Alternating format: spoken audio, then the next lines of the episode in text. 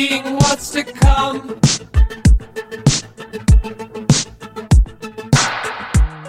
The image of the dead deadens in my mind.